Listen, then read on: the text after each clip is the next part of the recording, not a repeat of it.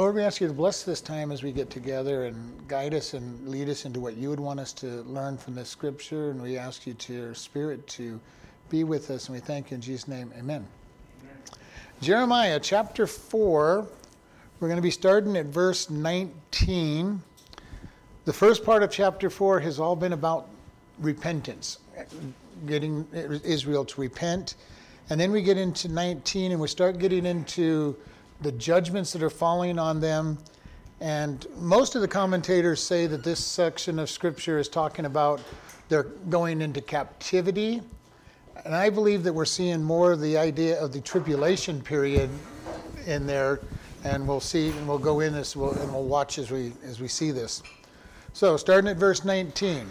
My bowels, my bowels, I am pained at my very heart. My heart makes a noise in me.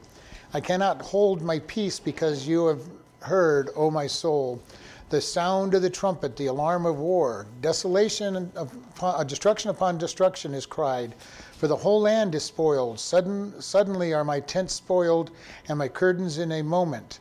How long shall I see the standard and hear the sound of the trumpet?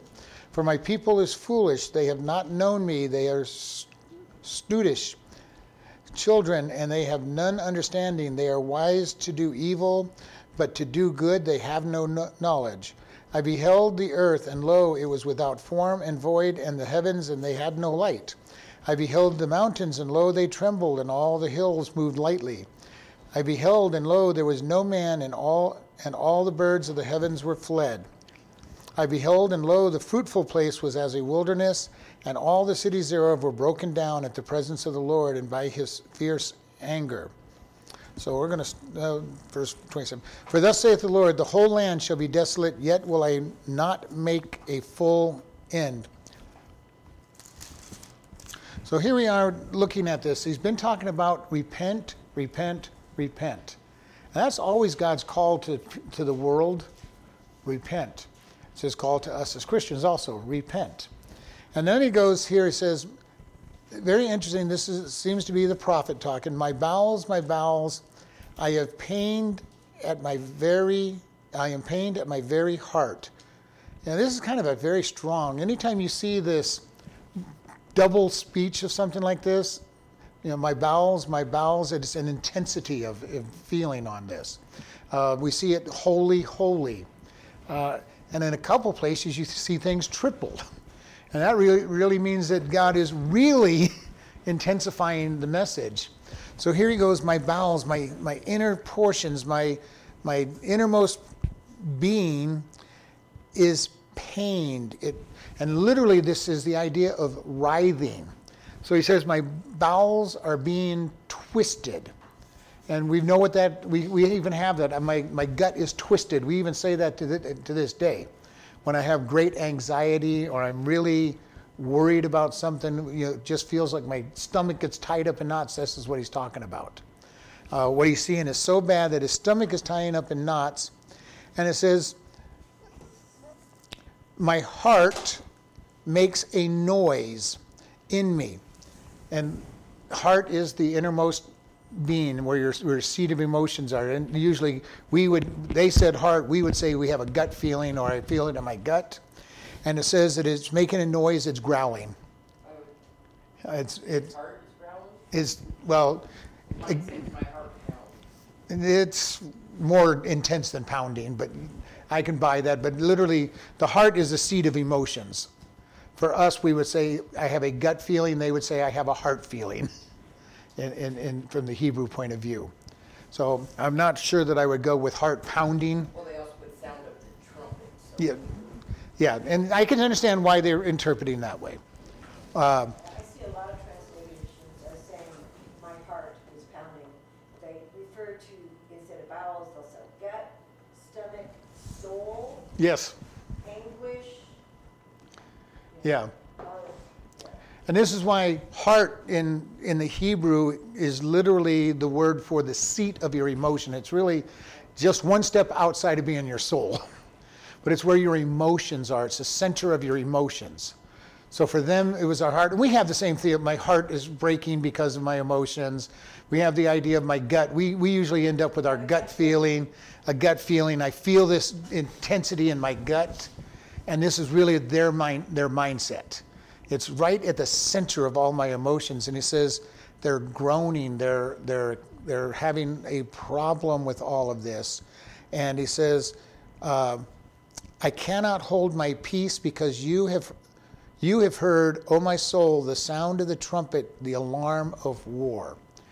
And there could be, this is why pounding could work because of this, this ending of it. Uh, I am in great fear, or if you happen to be the warrior, I'm in great excitement because the war cry has different impacts on different people. Some people get very fearful about it. Some get okay, excited. I get to, I get to go kill or whatever, you know, uh, cause problems, whatever it might be. And so here it's it's been moving from this whole idea of repentance to the judgment as we see the judgment starting to fall. And the judgment fell originally on the kingdoms through the attack from the from uh, from Babylon to conquer them. And so there's this fear that's going on. And Jeremiah is preaching to them just before they get go into captivity with Babylon.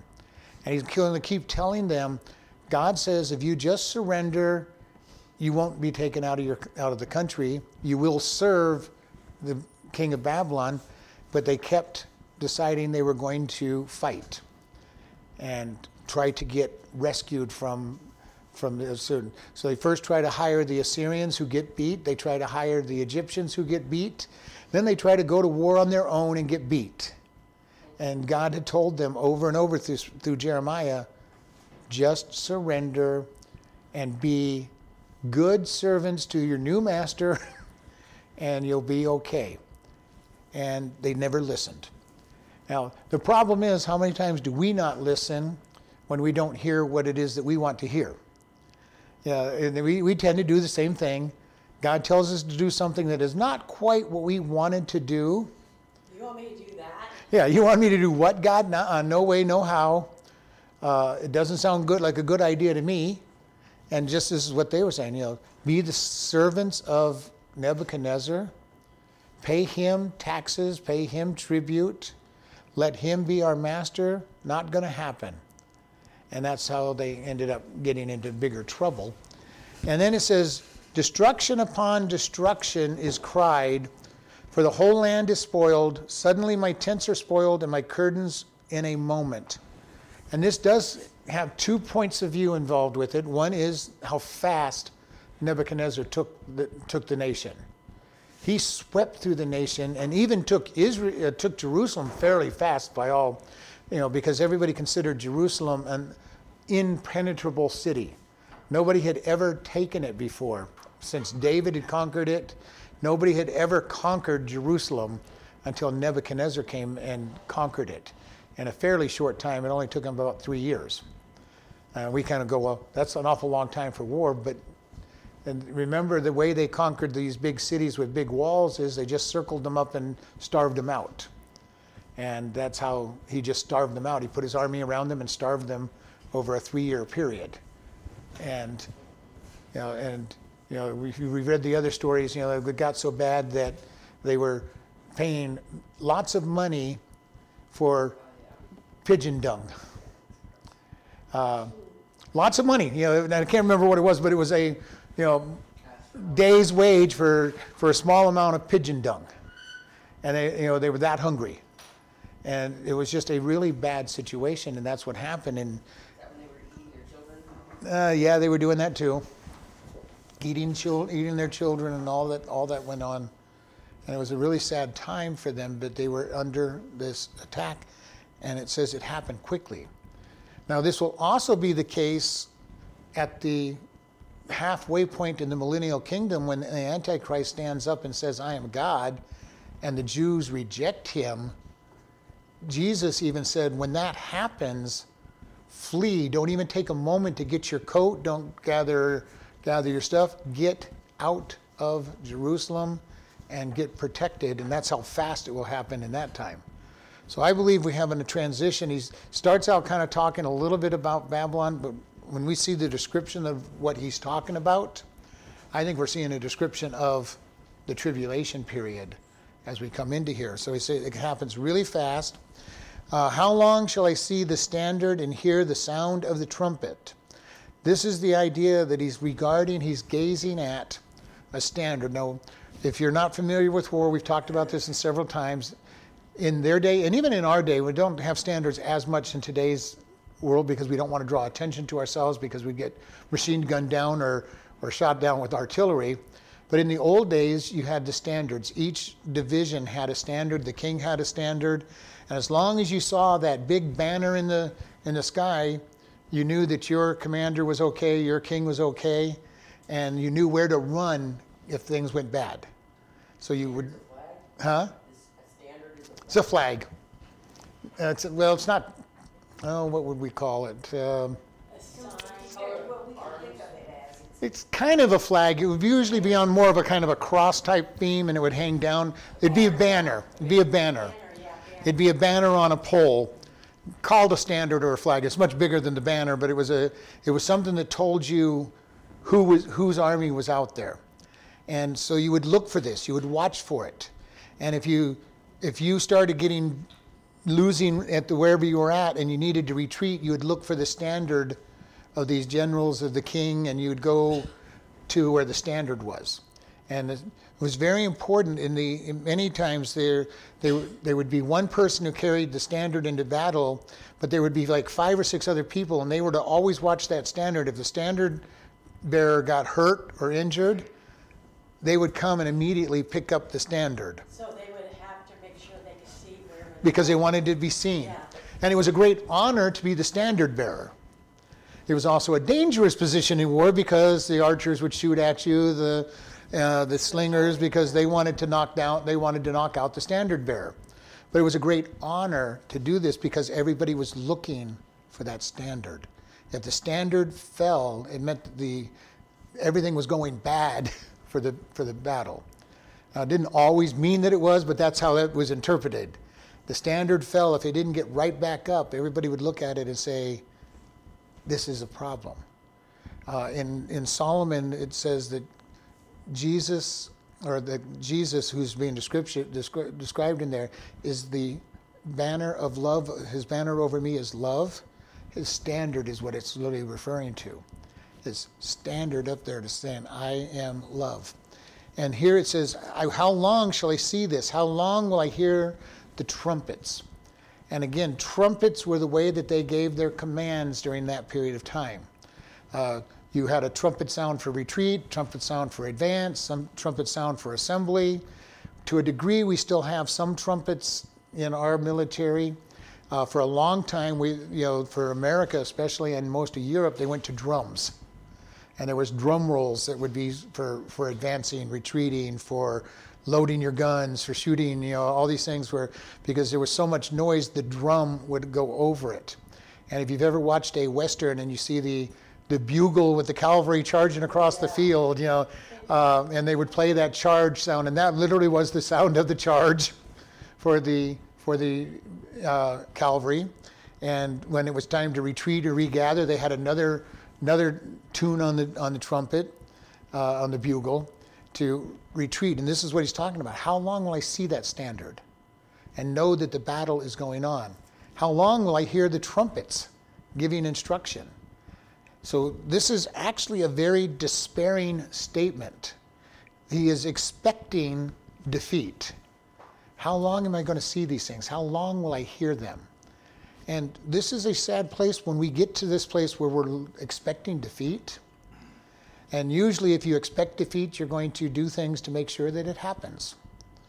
You know, subconsciously, in, you know, not even you know, not even planning on it, but you just, it happens. And here he is saying, "I'm going you know, how long? How long are we going to see this? How long until we totally fall apart, and no longer have a standard out there, no longer have the trumpet?" And then for my people, for my people is foolish, they have not mo- known me. And I think this is very interesting. They are foolish. This is God talking about his people, the prophet talking about his people. They are foolish. They despise wisdom. And I think this is so sad. Like in our country right now, we have more people that are foolish. They're despising God's wisdom and latching on to lies and deceit and falsehood. And we're seeing the result of all of this being a nation that is falling apart. A nation that has got more evil running around, a nation that is not safe to walk the streets, a nation that is not safe to, to go out and do anything with. We saw it, you know, two years ago with all the riots in all the downtown areas and tearing apart the cities and and everything, and little to nothing happening to the rioters. And just showing how violent everything is because nobody is walking in truth and righteousness, or few people are walking in truth and righteousness. But here we have them saying, My people are foolish. What a statement. And we don't want to be foolish. And they have not known me. This is God's statement. They have not known me, and that makes them foolish. And the more we walk away from God, the more foolishness we will do. The more we will walk in the ways of the world. And remember that Satan is a liar. Everything he says is a lie. And so he takes God's truths and makes lies for all of it. He counterfeits everything. So, and he doesn't just make one lie and one counterfeit. For each one of God's truth, Satan will make lots of lies, lots of counterfeits, so that people will be sucked into one of the lies. He goes, You don't like this lie? Let me tell you this lie. Now, he's not telling you they're lies, but, Oh, you don't like that lie? Let me give you this one. And he calls them truths. And we live in a day and age that says it doesn't matter what, what is true or not true, it's whatever you believe. Now, and the, that is such an illogical statement. Truth is not truth, it's whatever you believe. You know, that is dumb. If I touch if I go out and touch a hot stove thinking that I truly believe that I can touch that hot burner and not get burnt, doesn't matter what I believe. I am still going to get burnt. If I go up to the Grand Canyon and walk off the cliff and say I don't believe in gravity, they'll find my body at the bottom of the, of the canyon, canyon and I'll be dead, most likely. That's a long fall, probably dead. Doesn't matter what I believe or don't believe. You know, and God is not up there saying, I'm really worried that they don't believe in me, that they don't believe in truth. He's just going to say, Here I am, now, now you're standing in front of me and you don't believe in me, you're guilty. Truth is never afraid of lies. And this is something we have to understand. When we sit there and try to defend truth and argue truth and everything, we need to be careful about that. Don't get emotionally wrapped up in trying to defend truth. Speak truth and let it go. You don't have to sit there and argue with somebody about what the truth is. Just speak it.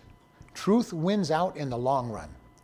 And it's very funny when you talk to these people who believe that there is no absolute truth, that the truth is whatever you know, uh, but they have they have all kinds of absolute truth. If you don't agree with them, then you're wrong. But anybody's truth is okay unless you disagree with them. So it's very interesting. And I used to love people that would say there is no absolute truth, and I would ask them, Are you absolutely sure? Are you absolutely sure that there is no absolute truth? Because that is an absolute truth that you just said. So the very logical statement says that you can't have no, no absolute truth because that's an absolute statement. And yet they believe this with their whole heart, at least they pretend to. They know that there's truth, they know that there's absolute truth. They just want to try to pretend that they don't, which means that they're being very foolish. And it's very interesting to talk to all these people who think they're wise in, in the world's ways and to see how foolish they actually are. When you really get down and talk to them and try to get them to understand. And even when you say that, they don't understand how foolish their, their belief system is and how foolish they sound because they've abandoned truth. And Satan is out there trying to help them. And then it says they are stud- studish. And this is kind of a very interesting word. It is foolish and stupid. it, you know, stupidly foolish. Yes, it's kind of a very interesting. It's a very hard word. Very hard statement. That's basically what it is. You can't get any stupider than you're than you're acting, and it has this whole idea of not having any understanding at all. And it's kind of interesting in this t- today's world. When you start witnessing to people, you start talking to people, and they just show how foolish their belief systems are. And they will say things, you know, that don't make any sense. They will say, you know, uh, everybody's trying to find everybody's trying to find God. I love that question. And then I'll turn around. Are you? Well, uh, no. Aren't you part of everyone? Yeah. that can't be everyone.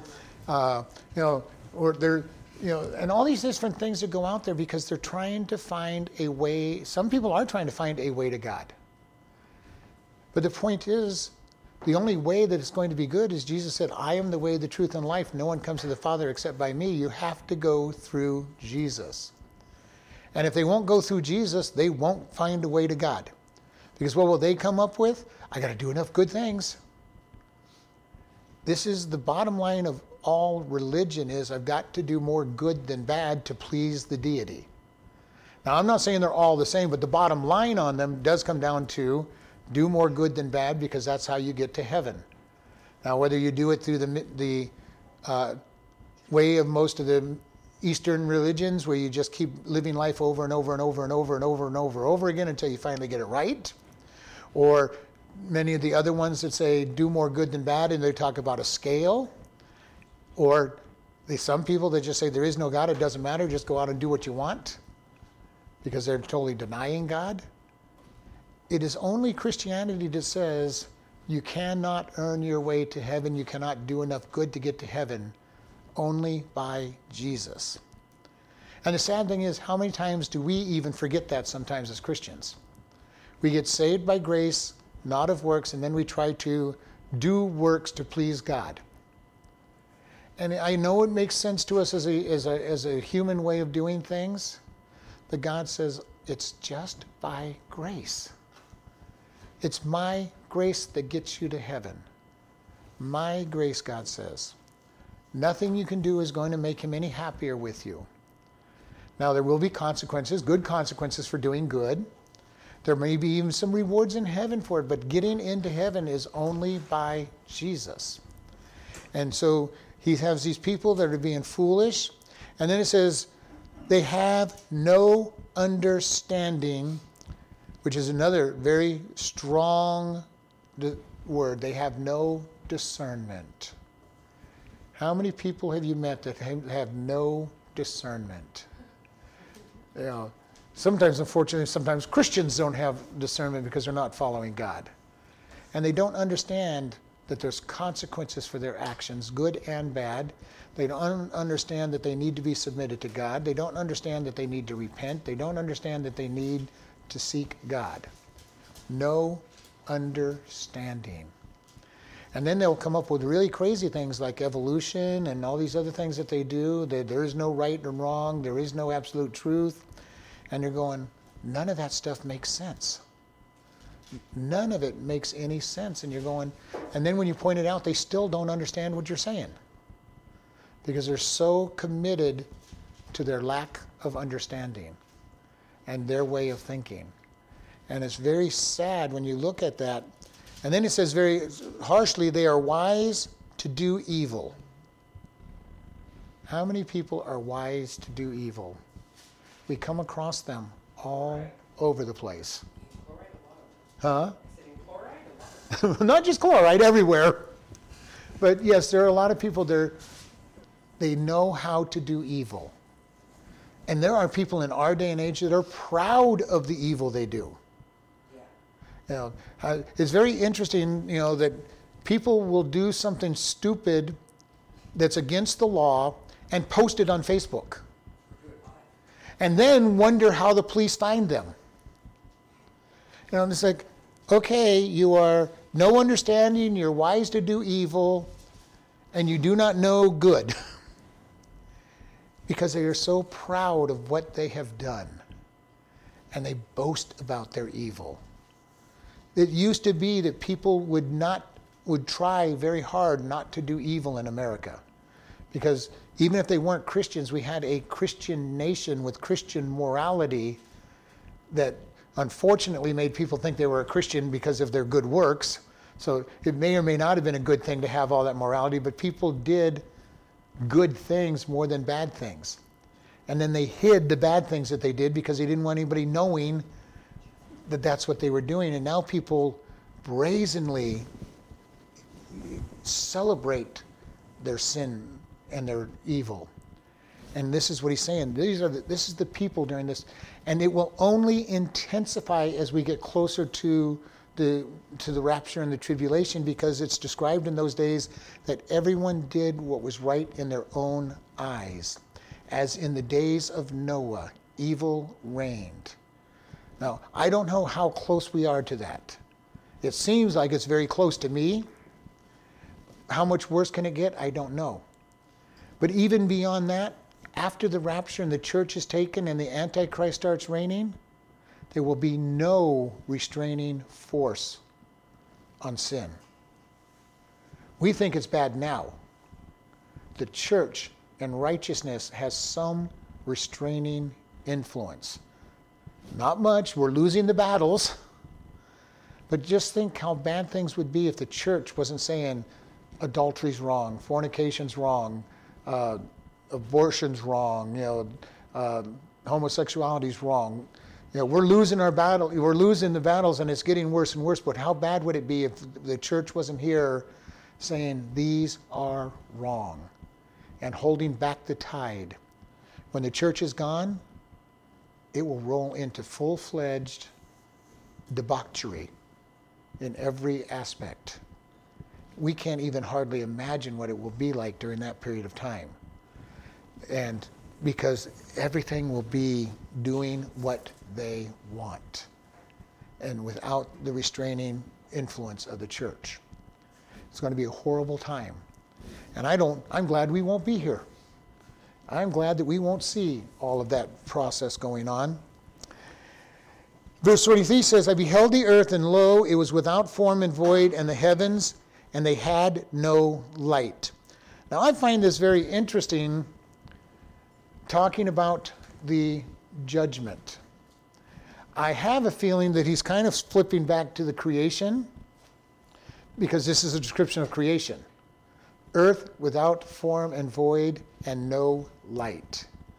And I don't understand how it's thrown in there. Some people want to believe that it's just about the ignorance of the, of the people toward the light of God. Could be, but I still don't understand where the no uh, void and without form comes into in, in that statement. But it's definitely picturing something that is a mess. Whether it's before creation, and if it gets that bad during the tribulation, I think it could. No light, no understanding of God. And literally, when you think about the tribulation and what's going to happen, you can almost picture this no form and, and void when no rain. Huh? Uncreation has replaced creation. Yeah. And we, when we look at the tribulation period, the angels are going to hold back the wind. It says so in Revelation. How awful would this world be with no wind? anywhere. Now, we in, we in Mohave County go, I'd love to have a couple days with no wind. Yeah. We're not talking about days with no wind. We're talking about the whole world with no wind. And now there are scientists that read that and say there is no way that that can happen. Well, God says it's going to happen. I don't know how it's going to happen. The angels will be strong enough to hold back the winds. That will mean no breezes off the oceans cooling the oceans, which means the oceans will get hot, which means that they will cause evaporation and cause more water in the, into, the, into the air. No cooling of the earth, which means it gets hotter. No breeze whatsoever, no winds. Now, scientifically, we can't understand how that happens. All without form and void. Everything that we know about things will change during the tribulation period. And cause problems. And I've had meteorologists tell me there is no possible way that this can happen. I'm going, well, you know what? God said it would. How he's going to do it, I don't know. And you know what? I don't care how he does it. One thing I know about God, He says it, he does it. well, he said it is going to happen. Beyond that, he knows exactly how everything works. He knows exactly how everything works. So he can just say, well, if I do this, there will be no wind and there will be no wind on that earth. And he knows exactly how to turn off the winds. And for him, it's child play. All he does is touch it in one spot, and it, you know, and what we consider miracles and uh, you know beyond imagination, God says, well, all he had to do was this, and it was done. He knows exactly how to touch things to make it happen. And if he says there's no light, we're going to take this as no light. And remember, I've said before, light does refer to doctrine and truth of God. So I can understand why people look at that part and say, no understanding of God. And during the tribulation period of time, most of the people are going to have no understanding of God. There'll be the 144 Jewish, uh, 144,000 Jewish witnesses. They're going to be converts, and most of them will die very quickly during that period of time. You'll have the two prophets uh, at the temple preaching. They're going to die at the three and a half year mark That's after our rapture. after we're gone. Yep. Yeah, yeah, okay. So the rapture's first, then the tribulation. Then the tribulation. So we'll be gone, then they'll have tribulation. Does not mean things aren't going to get really bad for us before that happens. I think we're going to see really hard times for the, in the world. But you know, even as I say that, outside of America, being a Christian is a very dangerous thing in most of the world. In most of any place that's Muslim, you're you're looking at your death death sentences. The Hindus, most of most of the uh, world, it's a death sentence to be a Christian. And we are spoiled in America. We have no idea what it means to face tribulation. I think we will start to see tribulation before before the rapture. But right now, millions of Christians die every year as martyrs, not just dying in the course of life, but die as martyrs. And you read about it. If you if you ever want to read it, look at the the voice of the martyrs uh, and those different groups, and they'll talk. Start. They'll they'll inform you of all the people that are dying, and all the people that face death, just because they choose Christ. Um, and we're kind of spoiled. Our news never reports it. Our, it's never, it never gets in there for most people to hear about. But it's happening everywhere. Tribulation, seven years or Seven years. seven years? And then the Great Tribulation will be the last three and a half of it when things really get bad. So here we have this going on. He says, I beheld all this. And he says, 24, Behold, I beheld the mountains, and lo, they trembled, and all the hills moved lightly. This is where we're getting into where I believe we're talking about the tribulation period because the tribulation talks about a great earthquake in the world that flattens all the mountains. Now that's a pretty big earthquake to flatten mountains. Which would also mean somewhere that the seas are raised up because the islands of the seas are mountains, where they would have to fall flat too, which would still raise the water level.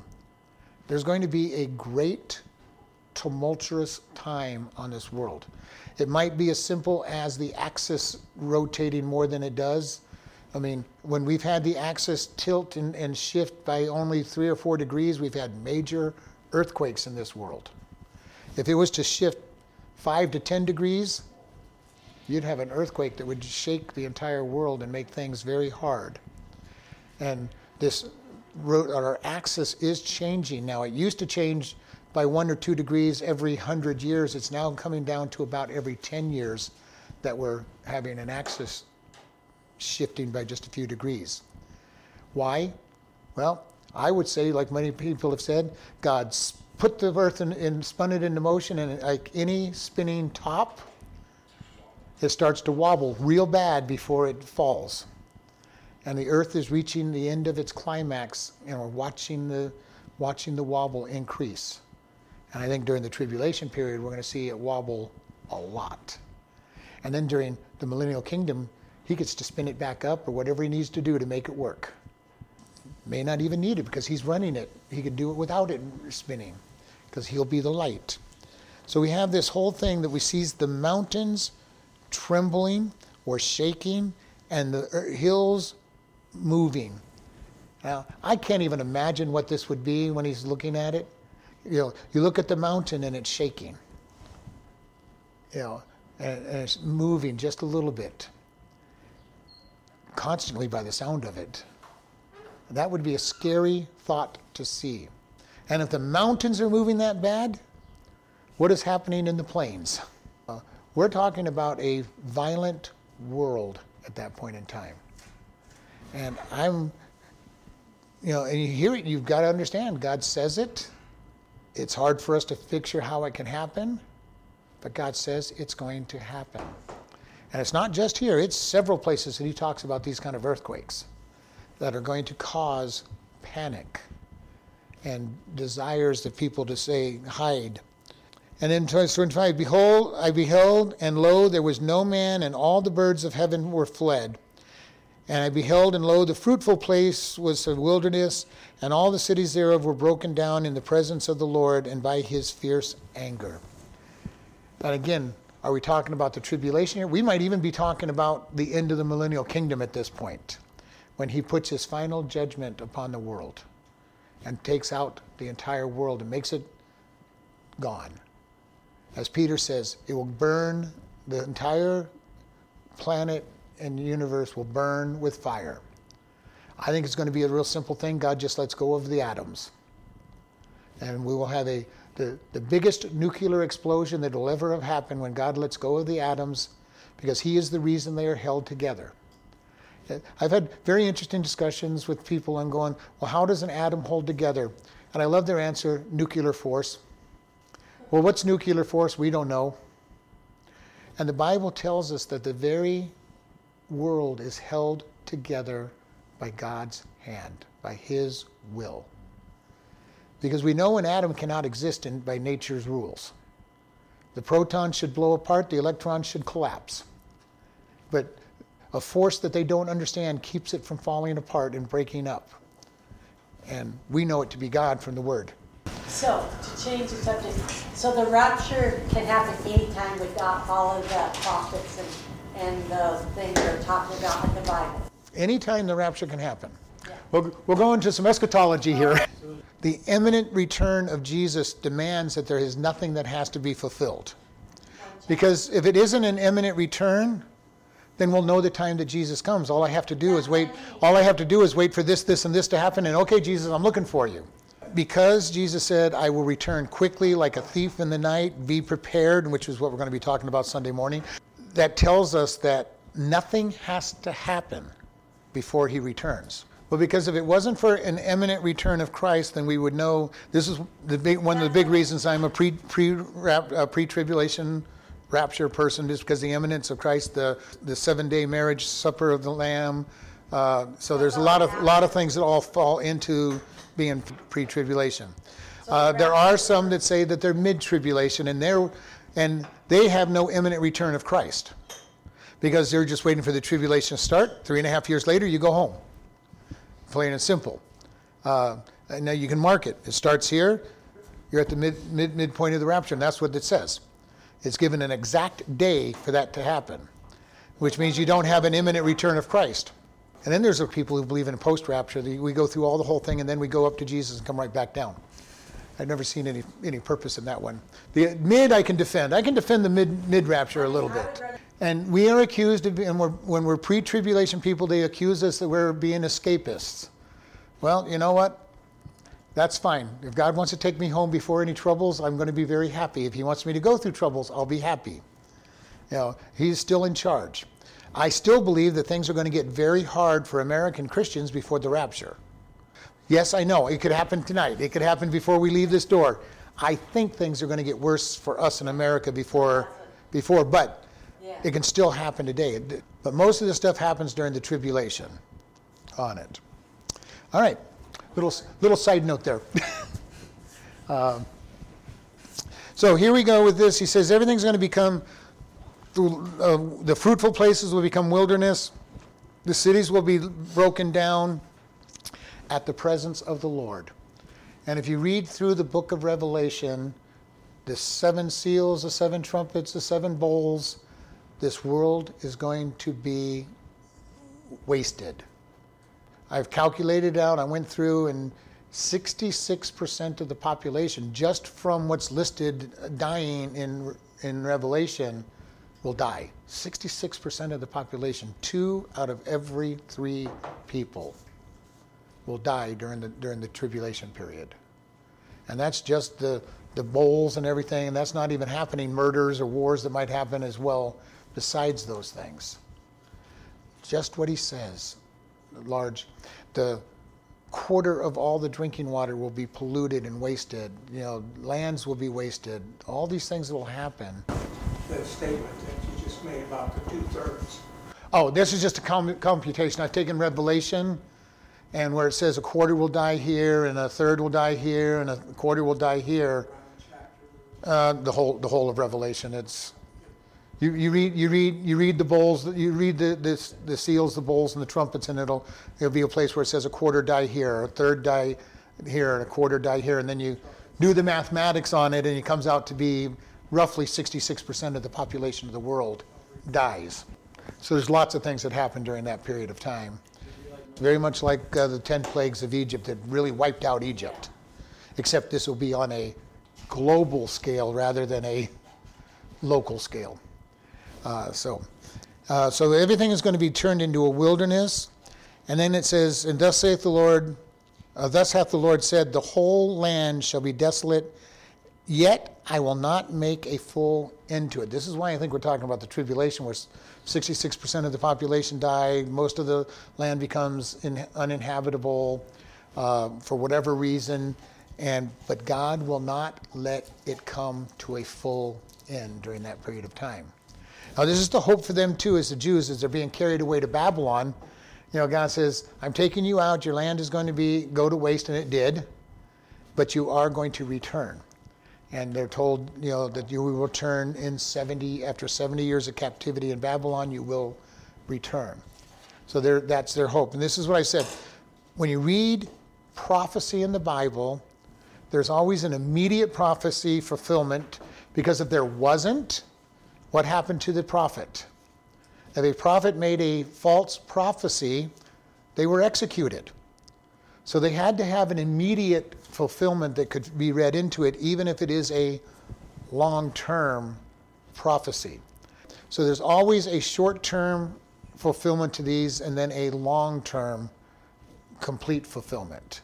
So this is why he is referring, as you when you asked, was he referring to Israel or was he referring to the end days? And the answer is yes. You, you see elements of how it's not quite fully fulfilled when they go into captivity, but their land did become desolate. They're not living in it. The, the, the gardens and the farms went wild. The cities were, were laid, laid bare. Uh, so they did become a desolate place, but not a complete desolate place. Verse 28 says, For this shall the whole, uh, for this, this shall the earth mourn, the heavens above be black because I have spoken and purposed it and will not repent, neither will I back from, from it. So God says this will occur. There comes a time when even when people repent, God still brings his judgment because he's just come to the end and it will happen. It happened to them in Jerusalem. Nebuchadnezzar came in. Even though they were ready to repent, he goes, It's too little, too late. and committed it. They will come into the tribulation period and people will be crying out to God and, and says, You're going to go through this. I'm not rescuing you from it. Uh, at the end of the millennial kingdom, and this is the hardest thing to do, Jesus has been ruling in almost perfect peace for a thousand years. Satan is released and he gets an army to go against God from the people that are living in the world at the end of that thousand years. To turn and fight against God because He is making them be good. And they will turn and rebel and say, We like this guy, he's given us an opportunity to do what we want to do, and we're going to fight against God. And that's hard to even think of why anybody would think they could fight against God. Most of them have forgotten the last war, the thousand years earlier, where, where Jesus comes down from heaven, speaks a word, and the battle's over. And they're going to come join Satan again to try to fight. Short term memory of people is terrible to forget history. Over and over again, we forget history and repeat the same event. You suppose it's a thousand years to the generations? Yeah, there'll be lots of generations during that time. Most of the generations will not remember the that. Even when Nimrod ruled, he no, Noah and all of those had just passed away. I mean, there were people who knew Noah when he was ruling and leading everybody into evil and all the worship of false gods and everything. And you had Eber trying to remind everybody about Noah and the flood and, and God. So you had all of that, and it was just long enough back that they didn't remember. And how easy is it for people to forget? You know, we in America don't even remember our history of America 300 years ago. We have totally forgotten our history, and it's being rewritten right under our, right under our noses, and totally changed. And people don't know. We're watching a repeat of World War I and World War II starting with what's going on right now in, in uh, the Ukraine. You know, am I saying we're going to thir- the, the World War III? I don't know, but we're watching exactly what happened in both of those wars of appeasing an enemy that just keeps wanting to go forward and forward. And World War started out on both those occasions. I'm hoping we don't go to th- World War III because it would mean some nuclear weapons, at least tactical nuclear weapons, being used. It could be a pretty big disaster. And I hope it doesn't go there. But I know history, and I know what I'm watching is history being repeated. And there's a lot of people that get mad at you when you say that. But you look exactly what Hitler did when he wanted to take back the nations that belonged to Germany before World War One, at, at the end of World War One and he says, "You took all my uh, all these away," and they took it back, and people let him, and he kept on going. And we're watching the same things starting all over again, and I hope it doesn't go that far. But at the same time, I'm looking and saying, we're making the same mistakes. Over and over again. We see it in the Bible. Over and over again, the same exact mistakes have been made. Every time we turn around, the same mistakes. Why? Because people are so foolish they never remember. They never remember, and it doesn't take them long to forget.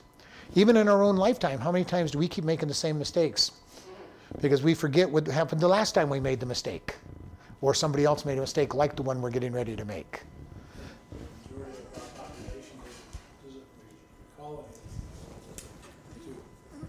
Yeah. Most of them weren't alive, and they don't, and they're not listening. They don't know history. We don't teach history anymore. Teach. We don't teach history anymore. We teach social studies, which is how to interpret what we want to teach them. Let's finish the last two verses here. Let's last three three verses. And the whole city shall flee from the noise of the horsemen and the bowmen. They shall go to the thickets and climb upon the rocks. Every city shall be forsaken, and not a man dwell therein. And when you are spoiled, what will you do? Though you clothe yourself with crimson, though you deck yourself with ornaments of gold, though you rent your face with painting, in vain shall you make yourself fair. Your lovers will despise you, they will seek your life.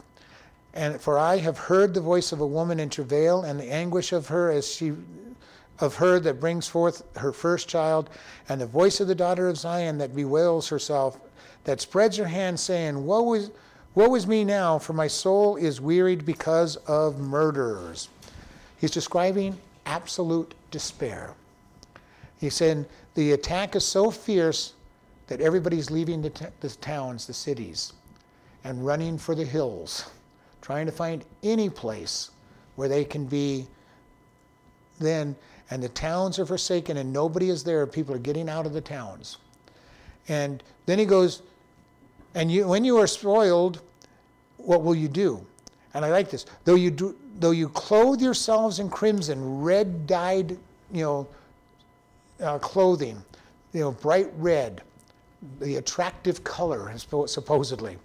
All right? Uh, and, you put, and you put on all your jewelry, your ornaments of gold. And I, very interesting, you rent your face, you paint your face with, and deck it out. And you, it says, even when you do all of this and you're supposed to be attractive to your lovers, he says, they will reject you. Who are the lovers up to this point? The idols that they're following. He says, You're trying to make yourself attractive to the idols, and you will still be rejected because they're not turning to God. They're doing everything they can to look good. They might even be trying to turn to God by traditions and actions, but not coming back in true repentance. And it says, I have heard the voice of a woman in travail, the anguish of her that brings forth her firstborn, the voice of the daughter of Zion that wails for herself. She spreads her hands, saying, Woe is me, my soul is wearied because of murderers. This is the picture of total despair. When you're not facing God, you're not seeking God, how easy is it to fall into just this kind of thing? And we hear it from people. They may not even believe in God, and then they'll tell you, why would God allow such things to happen? You know, what kind of God allows this to happen? And I find it very interesting when I'm talking to people that don't seem, you know, they'll tell me they don't believe in God, they don't believe that God cares, and then they'll blame God for everything bad that happens. You know, and I almost want to say, make up your mind, is there a God or not? You know, if there's no God, quit blaming him for what's going on. You know, if there is a God, then trust him even in the good times. And seek him even in the good times. Don't just blame him for everything that goes on. You know, and this for us as Christians is the good news. We seek him, we follow him in the good times. And when things seem to be going bad, we seek him and follow him even in those times, saying, God, I trust you. You have a good plan. This is why I do like the statement God is, God is good all the time, and all the time God is good. And the question is do we really believe that? When it seems that everything's going bad, do I still believe that God is good? Yeah, because I always say there's a reason for it. And that's really what it comes down to. We really should. And our whole peace comes from the fact that God is good and He has a plan. And I just, if I fully trust in that, life is a lot easier.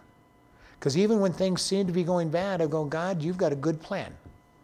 All things work together for good for those that love God and are called according to his purpose. And when I just say, God, I don't understand why all this stuff seems to be going on, but you have a good plan, I'm going to trust in that plan. And that's not easy. And as I said, to me, it's a great comfort those verses to me are a great comfort.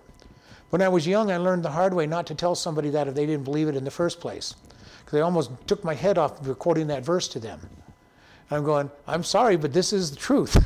Whether you like it or not, it's true. And I've learned to be more careful, make sure that somebody likes, believes that verse before, before that. But isn't it hard when everything seems to be falling apart to truly believe that verse sometimes? which is why sometimes I tell God, I go, God, I don't understand. I don't understand how you can make anything good out of this, but you've promised, and that's all I've got to hold on to, and I'm going to hold on to that. And that gives you a very great peace in the long run. There's a reason for it. You ready to be tougher, so all right, Lord, we just thank you for this day. We thank you for how much you love and care for us. Lord, guide us and lead us. Help us to fully understand what you are. And Lord, help us to be prepared for your coming. Help us to be prepared for the trials that will come soon upon all Christians, even in America. And we thank you in Jesus' name. Amen. Listening friends, where will you be when you die? We ask this question of a lot of people oftentimes, and the biggest answer we'll get is, I hope I will be in heaven. If hope is your answer, you don't know God, and that's a problem we all have sinned and come short of the glory of God. the wages of the sin is death, but the gift of God is eternal life. If you do not know for sure that you're going to go into heaven, please today make your decision to follow Him. It is simply just ask Him, Lord, I am a sinner. Please come into my life and save me and make Him your Lord. If you've said that prayer, let us know so that we can send you a new believers packet. You can contact us at office at chloridebaptistchurch.com or even pastor at chloridebaptistchurch.com. Or you can just send us a regular letter at Chloride Baptist Church, P.O. Box 65, Chloride, Arizona 86431. Thank you very much for listening and have a wonderful day.